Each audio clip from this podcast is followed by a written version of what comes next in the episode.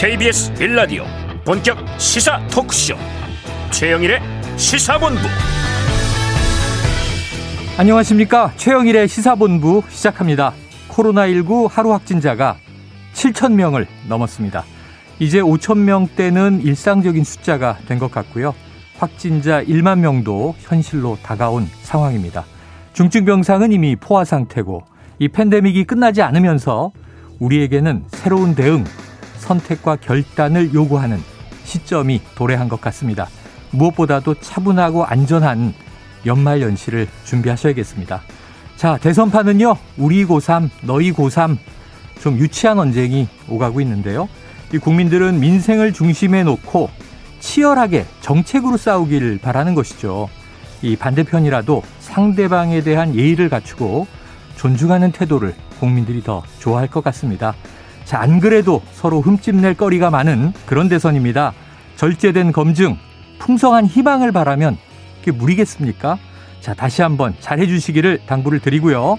계속 채찍질을 할 겁니다. 오늘도 채찍을 들고 최영일의 시사본부 출발합니다.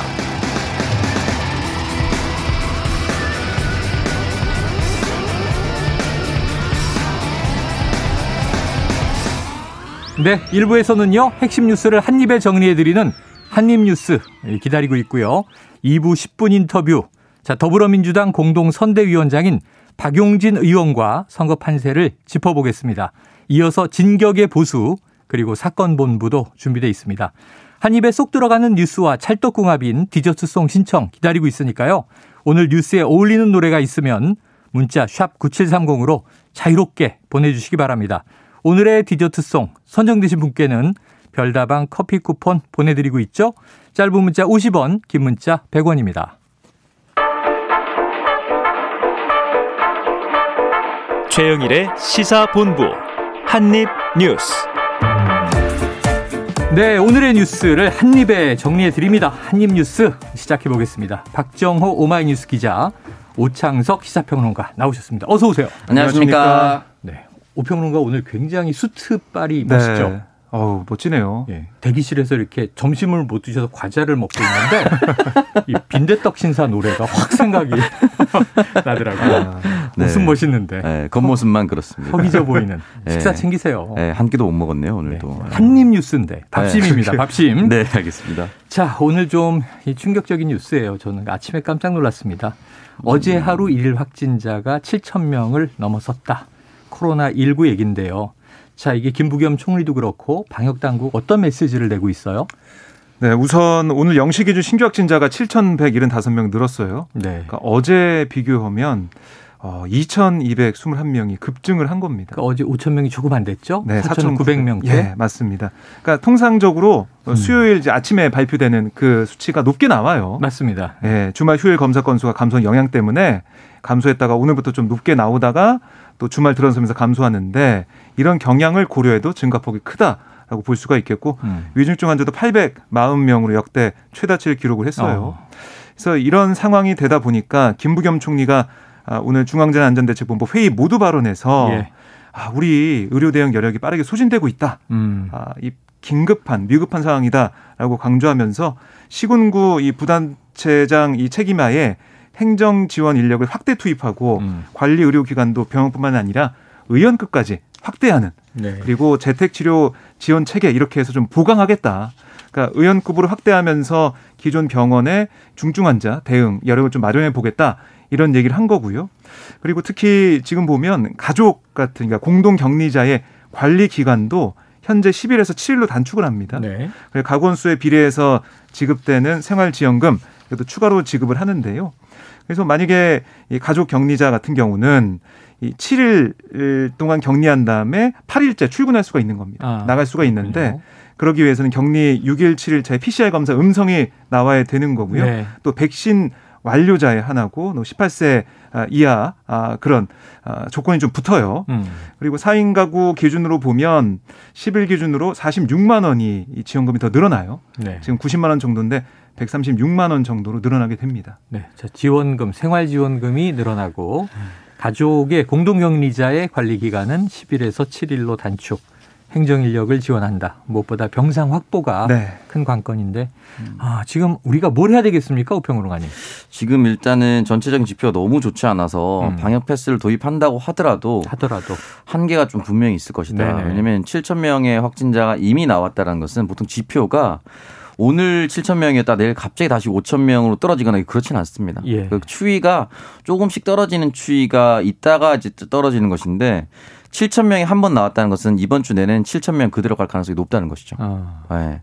그리고 예전만큼 백신에 대한 중요성이 예, 국민들이 체감하지 못하고 있는 것 같습니다. 음. 지금 여전히 이 방송을 들으시는 청취자분들도 분명히 아셔야 될 것이 돌파 감염이라는 것보다 음. 미접종자에 한한 어 그 감염 확진이 네. 훨씬 많습니다. 10대가 많이 폭증했어요. 네, 압도적으로 많음에도 불구하고 백신 맞아서 뭐해라는 생각이 갑자기 겹쳐지면서 네.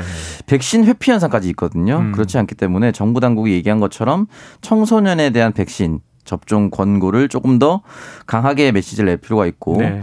우리가 부스터샷이라는 표현보다는 3차 접종이라는 표현을 쓰자고 해- 하지 않았습니까? 음. 이 부분에 대해서도 강하게 얘기할 필요 있고 또 하나 지표를 말씀드릴 것이 지난 7일간 일평균 어, 위중증 환자 아, 병원에 입원한 환자입니다. 아, 758명이 7일간 평균이었습니다. 음. 신규 입원이 742명, 아, 860명입니다. 아. 오늘 기준으로, 오늘 네. 기준으로. 그러다 보니까 위중증 환자도 앞으로 계속 늘어나거나 이 수치가 유지될 것이다. 음. 병상 가동률이 어떻게 되느냐.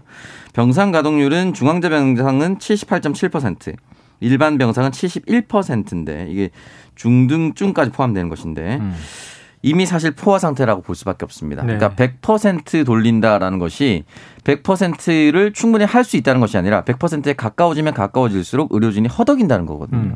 이미 허덕인다는 얘기가 많이 네. 현장에서 들러오고 그렇더라고요. 있는데 앞으로 이게 더 높아질 경우에는 어떻게 해야 될 것인가? 그럼 결국에는 어, 경미한 증상을 가지고 있는 사람은 재택 치료를 모두 전환하되 네. 그럼 채, 재택을 하도록 내버려 두면 되느냐 아닙니다. 경구용 경구용 치료제를 어, 보내준다거나 투약을 해야 되겠죠. 또는 항체 치료제 우리나라 이제 셀트론에서 만들어냈던 네네. 그런 것들 적극적으로 투여한다든지 다변화를 할 수밖에 없는 상황이다라는 음. 상- 생각이라서 아, 참 쉽지 않은 것이고 지금 자영업자들이 연말을 기대를 많이 했단 말이죠. 네. 그러니까 연말 같은 분위기 회식도 많이 하고 뭐 11월보다는 연 매출이 좀 더 많이 월 매출이 좀 더 많이 높아지는 상황을 바랬었는데 다시 조인다라고 했을 경우에는 네. 자영업자는 자영업자 나름대로 우리는 늘 코로나 확진돼서 죽는 거랑 가게가 망해서 죽는 거랑 똑같다는 얘기를 1년 넘게 얘기하고 음. 있었습니다.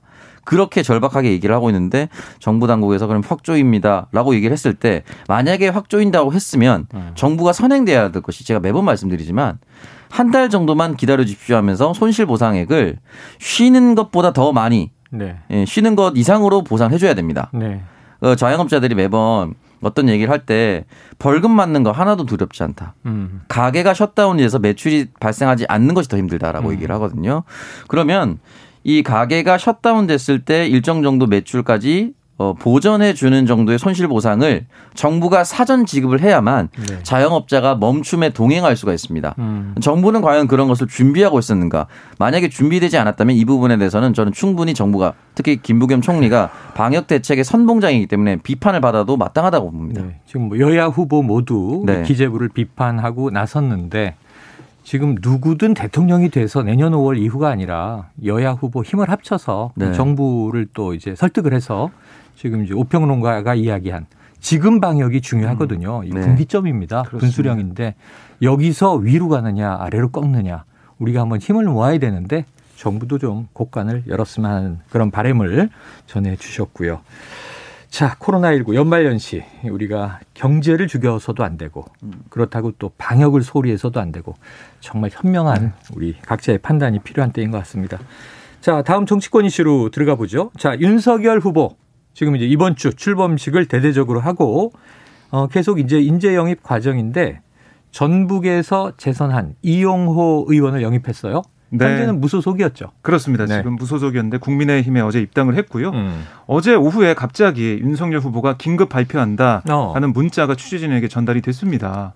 그래서 그걸 보고 저는 아, 이 특검 관련해서 어떤 얘기를 하냐. 아. 그런 얘기를 했는데 아, 봤더니 이용호 의원 그 입당식이었습니다. 음.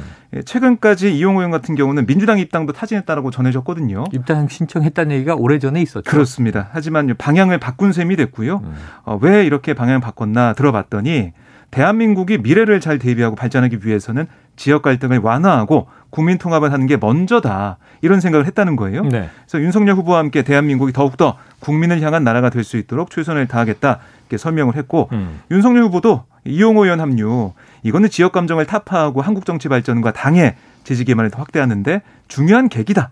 특히 대선을 앞두고 천군만마를 얻은 것 같다 라고 화답을 했어요. 네. 그래서 어제 이제 바로 공동선대위원장으로 임명도 됐거든요. 그래요. 그러니까 호남의 지역구 의원이 한 명도 없는 지금 국민의힘으로서는 소중한 교두보 확보했다 이렇게 볼 수가 있겠습니다. 음, 박주선 전 의원 등이 들어왔지만 네. 현역 의원은 현역 의원. 네. 호남에서는 1호 인사 이렇게 될. 그렇습니다. 네. 어제 보니까 뭐 대대적으로 환영했고요. 뭐 김종인 위원장 포함해서 이준석 대표, 네네. 김병준 위원장 등등 인사들이 다 참여해서 박수를 쳐줬습니다. 예, 여야 후보 모두 뭐 한 명의 네. 인사의 영입이 지금 중요한 시점이기는 한데 자, 윤석열 후보 천군만마 이렇게 표현했는데 오창석 평론가 이용호 의원의 국민의힘 입당 또 공동선대위원장직을 맡은 것 네. 선거에 좀 어떤 영향 줄 걸로 보세요? 아, 일단은 국민의힘에게는 분명히 저는 플러스 효과가 있다고 봅니다. 도움이 된다. 왜냐하면 호남 의석을 사실은 이전 국회만 하더라도 음. 정운천 의원이 네. 이 네네네. 보수 정당 계열로 지역구를 가지고 있어요. 지금 이제 전- 비례대표입니다. 네. 네, 그리고 그 전에 국회를 보면 이정현 의원이 또 어. 가지고 있었죠. 그래서 큰 구심점이 되었다라기보다는 상징적인 거거든요. 예, 예. 어, 호남에서도 보수 정당이 의석을 지역구로 가지고 있다라는 음. 것인데 이번에 입당한 것은 충분히 효과가 있을 텐데 그럼 중요한 것은 반대로 민주당에 타격이 있을 것인가? 네네. 생각보다 민주당에게 타격은 없을 것 같다. 어허. 왜냐하면 음. 이용호 의원이 국민의힘으로 가서 적어도 이 지역구인 남원, 임실, 순창 주민들이 네. 이번 선거는 윤석열 후보를 뽑아야 된다라고 생각할 수 있을 것인가를 따져보면은 음, 지역구 유권자들이 예, 그건 쉽지 않거든요. 왜냐하면 이용호 의원이 당선됐었던 이유는 이거 좀 역사가 아주 길 수도 있는데 네네. 처음에 초선은 국민의당으로 됐거든요. 근데 어. 그 전에 그 정치 신인이냐 인인이었냐 그렇지는 않습니다. 2004년에 새천년 민주당으로 출마를 한번 했었기 때문에 민주당 인사는 맞으나 네. 초선 의원은 국민의당 네. 2016년 이제 안철수 바람 불 때. 네, 맞습니다. 그리고 그 지역구를 한번 다져놨었겠죠. 네네. 네, 충분히 다져놨을 거고 그 당시 민주당의 counter partner가 누구였냐면 이강래 전 네, 사장인데 네. 교통공 사장이었는데 음. 민주당 내에서 사실은 굉장히 비토 의견이 있었습니다. 음. 공천 주면 안 된다고. 네. 근데 예비 경선 억지로 붙여서 어 지금 현역 지역 위원장인 박희생 위원장을 누르고 이제 본선에 올랐단 말이죠. 네. 그러니까 지역 정가에서는 이건 뭐 누가 돼도 별로 우리 지역에 신경 안 쓰나 이런 게 어. 있었어. 실제로 어. 지금 인터넷 기사를 검색해 보면 아직도 2016년에 2020년에 그 기사가 남아 있습니다. 네네. 그렇기 때문에 이 부분에 대해서 사실은 지역 정가가 이미 찢겨져 있는 상태였기 때문에 네. 민주당 지지자들은 이 사람도 민주당 보는 후보도 싫고 이 사람도 싫고 이러다가 어. 그냥 친분으로 움직이거나 또는 그 전에 초선의 지역구를 다졌었던 조직이 움직였거나 현역 프리미엄. 네, 음. 두 가지가 다 적용했거든요. 네. 그렇기 때문에 민주당에게 엄청난 마이너스라고 보기에는 이미 이용호 의원은 민주당에서 한 발짝 떨어져 있었던 사람이다. 그래서 이제 복당 신청을 했지만 민주당은 쾌히 좀 이걸 받아들이지 않고 네. 이 시간을 계속 흘려보내고 있었죠. 네, 맞습니다. 그래서 사실 우상호 의원 같은 경우는 아니 저기 멀리 있는 사람도 반대편에 있는 사람도 데려오면서 음. 우리 당에 들어오려고 하는 사람 막아서야 되겠냐라는 음. 얘기를 공개적으로 하기도 네, 했었거든요. 그렇기 때문에 아마 그 얘기를 처음부터 차라리 들었다면 어땠을까라는 네. 생각을 민주당 지지자들을 많이 하실 텐데 어쨌든 지역 정가를 살펴보면 그렇게 큰 타격은 민주당에 오진 않을 것 같다. 네. 지금 이제 해석을 종합하면 국민의힘에는 플러스가 된다. 하지만 민주당의 타격은 없을 것 같다. 이 정도로 정리를 해보죠. 자, 그런데 지금 뭐 국민의힘 면도가 잘 된 코끼리 이 선대위 얘기가 시작된 김에 내부로 들어가 보면 지금 출범식 때도 계속 이제 회자됐던 게 김종인 위원장과 김병준 위원장이 좀 아, 이게 각을 세우는 거 아니냐 하는 우려가 있었는데 네. 지금 여기 한 명 더해서 이제 김한길 위원장이 눈에 보이지 않았다. 음. 자, 어제 이제 야당 출입 기자 얘기를 들어보니까 안 오는 것도 이상하지가 않다. 왜냐하면 김한길 위원장은 공식적으로 선대위 소속이 아니다. 그것도 맞긴 맞죠? 네. 예, 저 새시대 준비위원회가 이제 특위로 선대위 외곽으로 따로 꾸려져 있는데 자, 그런데 이제 삼김이 냉전 중이다. 각축이 벌어진 거 아니냐 이런 얘기가 나오는데 뭐 좀 조짐이 있습니까, 박 기자님? 뭐 특히 이제 김종인 위원장과 김병준 위원장 음. 두 사람의 냉랭함 이거 계속 이어지는 것 같아요. 아, 그래요? 그러니까 어제 한 행사장에서 기자들이 음. 김종인 총괄 선대위원장한테 김병준 상임선대위원장과 신경전을 벌인다는 말이 있다 이런 질문했어요. 기자들이 싸움 붙이는 거 아니에요? 궁금하니까요. 네네, 궁금하니까. 그래서 물어봤더니 어, 김종인 위원장이 그냥 인상을 쓰면서 어. 얼굴 찌푸리면서 누가 그런 소리 하느냐. 내가 그런 사람하고 신경 쓰면서 역할할 그런 사람이 아니다. 불쾌감을 공개적으로 드러냈어요. 아, 이 포커 베이스가 안 되세요. 김정인. 네, 바로 바로 드러내는 근데 스타일이라서. 누가 그런 소리를 하느냐? 우린 잘 지내고 있다 그럴 줄 알았더니 네. 누가 자, 그런 소리 하느냐 그러고 그런 사람을 승- 신경 쓰면서 역할 네. 하겠느냐?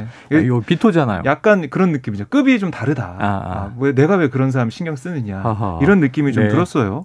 그리고 이제 이 컨텐츠 내용을 봐도 약간 그런 게 느껴지는데 음. 어제 강연을 보면 김종인 위원장이 이렇게 얘기했습니다. 네. 정치권에서 공정정의 사회를 말하는데 경제에서 공정을 찾지 못하면 사회 전체가 불안할 수밖에 없다. 음. 시장 경제 원리에 따라 한다는 것 아무것도 안 하겠다는 얘기다라고 지적했습니다. 어, 이거는 좀 자유시장 주장하는 주로 그렇습니다. 보수 진영 내의 네. 경제학자들과는 다른 결이네요. 네, 네. 맞습니다. 어, 음. 특히 이게 김병준 상임연대 위원장이 계속해서 지금 얘기하고 있는 게 이 시장 경제 이 얘기를 하고 있어요. 네. 그래서 이 국가주의를 비판하면서 시장 경제를 내세운 김병준 위원장을 겨냥한 게 아니냐 음. 이런 해석도 나오고 있습니다. 저는 이제 워딩을 좀 보면은 네. 갈등이 내재돼 있다고 충분히 느끼는 것이 신경전인 벌인다는 말에 대해서 신경 쓰면서 역할할 그런 사람이 아니다라고 얘기를 했는데 어. 그래도 총괄 선대위원장이면 선거 대책본부를 이끄는 가장 높은 사령탑입니다. 네네. 우리는 다 상호 협의해서 잘 이끌어 나가고 정권 교체를 할 것이다라고 얘기하는 것이 네네. 사령탑의 메시지지 음. 내가 뭐 그런 사람까지 신경 써야 되냐라는 취지의 발언을 한다는 것 자체가 어. 이미 기분 나쁘다는 거거든요. 아. 이 갈등이 내재될 수밖에 없고 여기에 대해서 만약에 김병준 위원장이 단 한 번이라도 음. 김종인 선대위원장과 각을 세우는 멘트를 내보낸다라고 음. 하면은 바로 어. 김종인 비대위원장, 선- 총괄선대위원장은 또 억누르는 메시지를 낼 거 아닙니까? 네네. 이거 자체가 갈등이에요. 어. 국민들 입장에서 선거를 앞두고 이렇게 갈등을 하냐라고 얘기하고 그 사이에 조웅천 의원이 KBS 라디오에서 인터뷰를 이렇게 했죠. 네.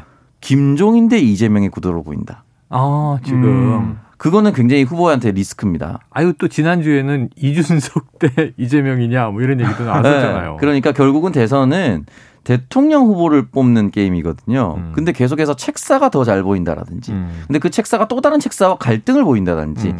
이거는 음. 적어도 국민의힘 지지자와 중도층에게는 좋지 않은 모습이기 때문에 글쎄요. 갑자기 사람의 성향이 바뀌진 않는다라고 전제할 경우에 네. 김종인 선대위원장의 이런 칼 같은 멘트가 아, 분명히 김병준 위원장에게는 네. 네, 비수처럼 나달아올 수밖에 없을 겁니다. 갈등의 여지가 있다. 그러면은 잘 보이는 책사 말고 네. 김한길 위원장은 왜 안 보여요?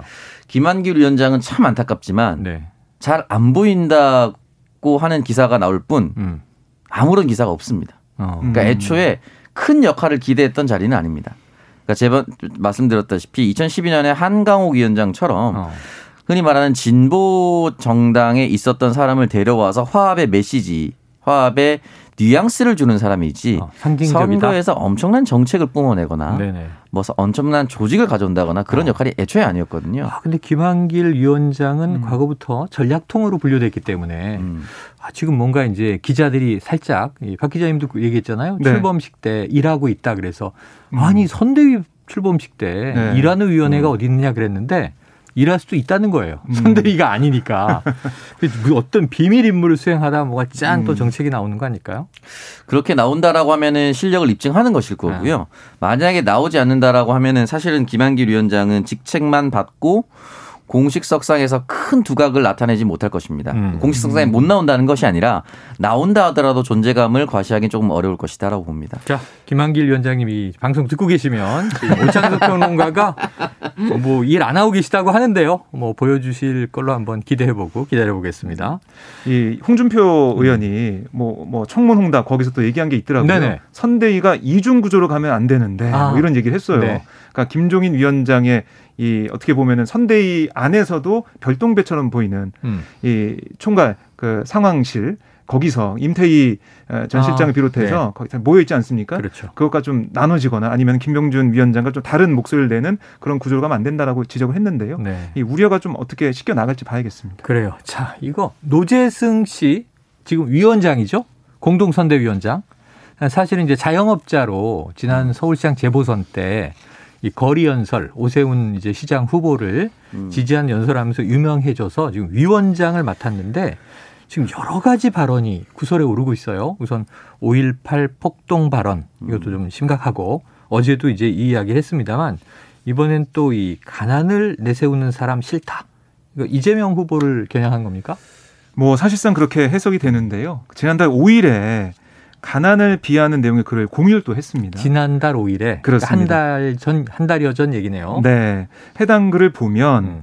가난하게 태어났는데 그걸 내세우는 사람들 정말 싫다. 어. 가난하면 맺힌 게 많다. 그런데 어. 그들은 그걸 이용한다. 어허. 정말 치졸하다 이렇게 적혀 있고 어. 뭐 다음으로 보면 정상적인 교육을 받았으면 좋겠다. 그렇지 않으면 이래저래 열등감이 많다. 음. 검정고시 치르고 어쩌고 한 걸 자랑한다. 그저 정상적으로 단계를 밟아간 사람들을 모욕할 뿐이다. 어허. 썼고 뭐 올바른 부모 밑에서 교육을 받았으면 좋겠다. 어. 아, 그렇지 않으면 지리산 빨치산들을 국가유공자로 치켜 세운다. 이런 오, 주장이 담긴 글을. 공유를 한 거예요. 어, 이게 좀 위험한 발언들이 있네요. 예, 그러니까 이게 일각에서는 아니 공유한 게 무슨 잘못이냐. 음. 어, 봤을 때 그냥 내가 쓴 것도 아니고 공유한 게 무슨 잘못이냐 하고, 음. 있는- 하고 있는데 사실 우리가 SNS를 할 때 그 내용에 공감해서 공유하는 거잖아요. 네네. 그래서 이 내가 쓴 게 아니기 때문에 문제 없다 이런 식의 해명이나 이런 것들은 좀 네네. 받아들이기 어렵지 않나 이런 생각이 야, 듭니다. 연예인은 이렇게 어떤 글에 좋아요만 눌러도 구설에 오르는 경우가 있는데 이걸 링크를 뭐 공유했다든가 네. 그걸 공유하면 상당히 좀 적극적으로 공감하는 거고. 이거 굉장히 잘못된 네. 사고관이라고 볼 수가 있는 것이 일단은 정상적인 교육을 했을 때 정상적이란 단어는 사실 정치권에서 함부로 잘 못 씁니다. 정상 비정상. 네. 왜냐면은 음. 결국은 바로 비정상이 돼 버리거든요. 그렇죠. 그러니까 사실 대한민국은 의무 교육입니다. 네. 오죽하면 의무 교육을 받지 못하는 상황이었을까라고 생각을 하는 것이 어, 정치인의 생각이어야 아. 되는데 정상적인 교육이라고 붙여버리니까 다른 사람 다 비정상이 돼버리거든요. 네. 그러니까 이 단어 자체를 썼다는 것도 거기 공감한다는 것도 참 이해를 할 수 없는 것이고 올바른 부모 밑에서 교육을 받았으면 좋겠다라고 하는데 이건 참 공교롭게도 음. 최근에 중앙일보에서 윤석열 후보자가 대학 때까지 아버지가 원칙주의자라서 맞았다라고 했거든요. 어. 이거는 올바른 교육인가요? 어. 대학교 때까지 부모가 자식을 때린다라는 것이 올바른 교육의 범주에 들어가나요? 어. 저는 아니라고 생각합니다. 네. 어떻게든 자식을 때리면 안 된다라고 생각하는 게 제 원칙이거든요. 음. 근데 대학 때까지 부모가 때렸다라는 그 교육은 올바르지 않는다라는 것인데 그러면 그렇지 않으면 윤석열 후보자가 해당되는 것입니까? 음. 아니잖아요. 그러니까 이 자체가 굉장히 아다르고 어다른데 너무 날것의 단어를 함부로 사용했다라고 음. 볼 수가 있는 것이고 네네. 이 부분에 대해서 본인이 어떻게든 정치인이 되기 전에 잘못했다라고 사과의 메시지를 내거나 음. 사퇴를 하거나 두 개중 해야 되는데 사퇴 사과를 아무것도 안 하고 있습니다. 어. 그러면 결국은 내가 잘못한 게 없다. 앞으로 네 생각을 바꿀 생각은 없다. 예. 처럼 느껴질 수밖에 없는 것이 국민적인 시각이거든요. 개인의 입장은 그렇다 하더라도 음. 뭐 예를 들면 이 선대위 조직 차원에서나 윤석열 후보나 이준석 대표나 김종인 총괄 선대위원장 입장에서의 이게 좀 도움이 돼야 되는데 도움이 안 된다면 또는 무리가 빚어진다면 조치를 할 법도 한데 그런 조짐은 없습니까? 네, 지금 이 당 선대위 인사들의 인터뷰가 좀 오늘도 있었거든요. 음. 권성동 국민의힘 사무총장 일 들어보면 아니 과거에는 평범한 국민 한 사람으로서 자신의 네. 개인적 소외를 SNS에 올린 거 아니냐? 그렇게 불과하다. 본인도 과거 부적절한 부분에 대해 인정하고 앞으로 좀 더 신중한 처신하겠다고 이미 밝혔다. 네네. 뭐 얘기하면서 이 5.18 관련 이 영상 공유한 것들 이런 것에 대해서 얘기를 했어요. 원희룡 이 정책총괄본부장도 지금 비판하는 것은 저희가 달게 받겠다. 하지만 저희로서는 기회를 드리고 싶다. 네. 함께 가는 거다. 이렇게 밝혔습니다. 그래요. 야, 뉴스를 쭉 가다 보니까 시간이 이렇게 되는 줄 몰랐네요. 12시 44분을 향해 가고 있습니다. 이 점심시간 교통 상황 저희가 알아보고 있는데요. 야, 오늘 정현정 리포터. 거꾸로 해도 정현정. 거의 그 이후리급 아닙니까? 자, 교통 상황 들어보죠. 교통정보센터의 정현정 리포터. 나와주세요. 네, 점심시간이 가까워지면서 도로 위에는 돌발 구간이 많습니다. 앞차와의 여유 공간은 충분히 두셔야겠는데요. 먼저 수도권 제1순환고속도로 판교 쪽입니다. 계양 나들목 부근 2차로에서는 승용차 관련 추돌 사고로 정체고요. 경부고속도로는 고장난 차 소식이 많습니다. 먼저 서울 방향으로 금호분기점 쪽은 화물차 고장난 차가 서 있고요. 옥천 1터널 부근에서도 역시 화물차가 서 있습니다. 반대 부산 쪽으로는 한남에서 서초까지와 신갈분기점에서 수원까지 속도 못 내고요. 경인고속도로는 서울 방향으로 인천요금소에서 작업이 시작됐습니다. 부천에서 신월까지 속도 못 내고 있습니다. 서해안고속도로는 서울 쪽으로 조남분기점 진출로 2차로와 갓길에서는 화물차 사고를 처리하고 있고요. 서서울 요금소에서 조남분기점까지 밀리고 있습니다. 오늘 날씨는 비교적 따뜻하지만 미세먼지가 기승을 부리고 있습니다. 호흡기 관리에 각별히 신경 써주시는 게 좋겠습니다. KBS 교통정보센터에서 정현정이었습니다.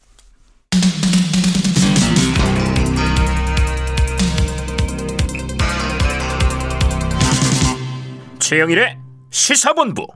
네, 제가 이제 박 기자님한테 야당만 너무 세게 까시는 거 아닙니까? 그랬더니 잘 되라고 하는 얘기입니다. 이렇게 또 선의의 이야기를 해주셨어요.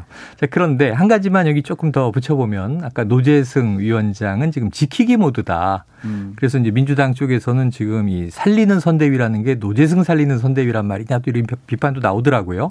근데 이미 이제 정리는 됐습니다만 이 논란이 됐던 함익병 이 후보 내정자였죠. 보류됐죠. 취소되고 근데 독재 옹호 여성차별 발언이 문제가 됐는데 이 김종인 총괄위원장이 추천했다는 얘기가 나오네요. 음. 네. 김종인 총괄위원장이 추천했다라고 하는데 정확하게 이제 에, 내가 했습니다라고 얘기를 하진 아, 않았고 이제 일부 보도로 나온 예. 얘기죠. 네. 어. 에, 나왔는데 글쎄요 이게 사실이라면은 조금 충격적인. 음. 왜냐면은 결과적으로는 김종인 선대위원장이 가장 잘하는 것이 인사 그리고 메시지의 단일화 네. 이런 것들인데 그리고 또 중도 행보인데. 예, 이거면 사실 다 잃어버리는 거거든요. 네. 그리고 노재성 위원장이나 뭐 이런 사람들은 김종인 총괄 선대위원장이 그동안 5.18 광주 민주화 무역에서 무릎 꿇고 몇 번이고 거듭 사죄한 것을 정반대로 가는 사람입니다. 음. 만약에 그런 사람 데려왔다는 것은 정말 안목이 많이 떨어졌다고 볼 수밖에 네. 없는 것이죠. 자, 뭐 사실관계는 조금 더 지켜보도록 하고요. 자, 이제 여당으로 가보겠습니다. 이재명 후보 지금 현 정부와 선긋기 행보가 이 시리즈로 계속 연타로 이어지다 보니까 그럼 이제 문재인 정부와 차별화를 본격적으로 시작하는 거냐 음. 이런 이야기가 나오는데 자, 이재명 후보 또 어떤 메시지를 계속 내놨어요? 예, 어제 오후에는 이 20대, 30대, 40대 무주택 서울 청년들과 주택 청약 사각지대 간담회 이걸 열었는데요. 아. 그러니까 사실 이 전월세 사는 청년들로부터 쓴소리를 듣기 위해 만든 자리였습니다. 네. 여기서 이 후보는 정부의 부동산 정책 강하게 비판하면서 정책 전환 방침을 밝혔는데, 음. 그러니까 진보 정권은 수요를 통제하면 비정상적 집가 상승이 없을 거로서 봤는데 시장은 달랐던 거다. 네. 공급이 부족하다고 인식을 했다라고 지적을 했고 음. 주택 정책 방향은 공급을 충분히 늘리는 쪽으로 전환해야 한다. 네. 이렇게 강조를 했습니다. 또 임대차 3법의 맹점을 지적하는 의견도 나왔어요. 그 자리에서. 음. 그랬더니 현장과 동떨어진 행정이 어떤 결과를 빚는지 체감된다. 현실을 모르는 게 잘못이 아니고 죄악이다. 이렇게 질타를 하기도 했어요. 음. 그러니까 어쨌든 이 현장의 목소리를 듣고 그렇게 바꿔야 된다 이런 얘기를 계속 해 나가고 있는데요. 네. 뭐 부동산도 그렇고 여러 가지 청년들이 좀 아파하는 그런 부분들에 대해서 현 정부의 잘못된 점들 지적을 하고 있습니다. 네. 어쨌든 지금 이재명 후보 입장에서는 아, 정권 교체 여론이 높은 상황에서 음. 지금 정부와 좀 다른 모습, 다른 비전, 에, 미래를 좀 보여줄 수밖에 없는 상황이고요. 문제는 이재명 후보가 이렇게 얘기를 하는데 이게 과연 빨리 실현할 수 있는 것도 있지 않을까 이 과정에는. 네. 근데 이재명 후보는 마치 제 3자처럼 얘기하는 거 아니냐 이런 음. 비판도 좀 나오고 있습니다. 그래요. 자, 오늘은 또 중소벤처기업 7대 공약 발표.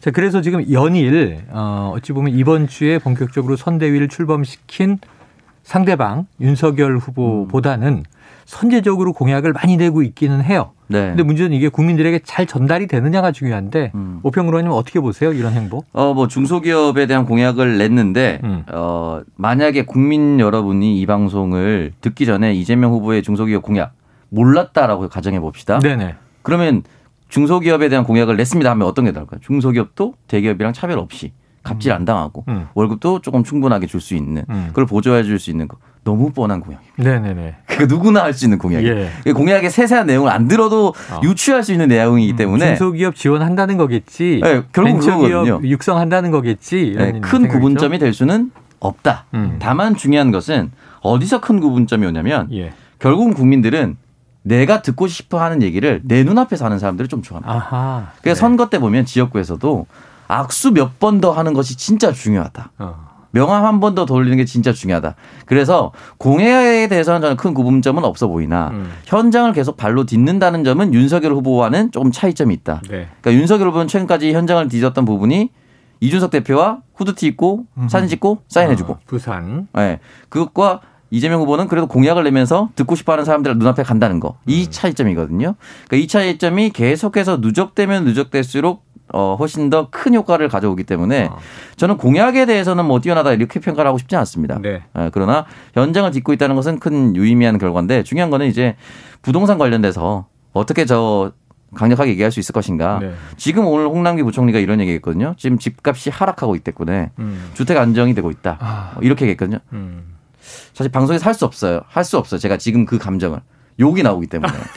하지 마세요. 왜냐면 가격이 아무리 하락된다 하더라도 서울의 주택 중위값이 다시 10억까지 올라갔던 것이 5억으로 내려오지 않습니다. 음. 그러니까 함부로 이렇게 얘기하면 안 됩니다. 음. 주택 가격이 무슨 하락하고 있다. 안정되고 있다. 근데 이거를 이재명 후보가 뚫어내면 네. 플러스가 될 거고요. 차이점을 못 가져오면 똑같은 사람처럼 보일 겁니다. 야, 이게 오평론가님만 딱 잘라내는 거면 하라 그럴 텐데. 우리 이주영 PD가 또 방심해 가야 되니까 안 돼요. 욕하지 마세요. 우리는 방송 용어, 방송 이, 저 심의 규정을 준수하도록 하겠습니다. 자, 그런데 또 이재명 후보가 좀 흥미로운 얘기를 한 게 화제가 되고 있는데 일전에 존경하는 박근혜 대통령 이런 네. 발언을 해서 호남에서 한 얘기란 말이에요.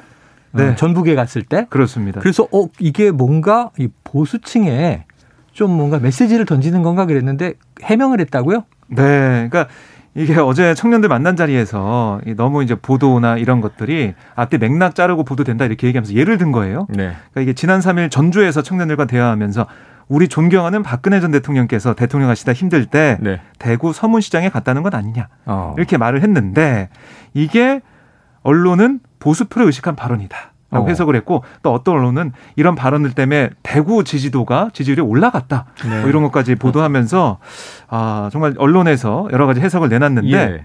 어제 이재명 후보 말 들어보면 아니 존경하는 박근혜 대통령이라고 하니까 언론에서 진짜 존경한다고 알고 음. 표 얻으려고 존경하는 척하는 거 아니냐 이렇게 하던데 전혀 아니다 음. 맥락을 무시하는 게 문제다 우리 국민의 집단지성 수준을 무시하는 거다라고 지적을 했습니다. 결론은 진짜 존경해서 한 말은 아니다. 그렇습니다. 그런 음. 게 아니라 뭐 지금 보면 의례적인 정치적 수사나 반어법이었지 않냐 이렇게 아, 그 얘기를. 딱 월요일 요 시간에 네. 이제 저 우리 최진봉 교수가 아.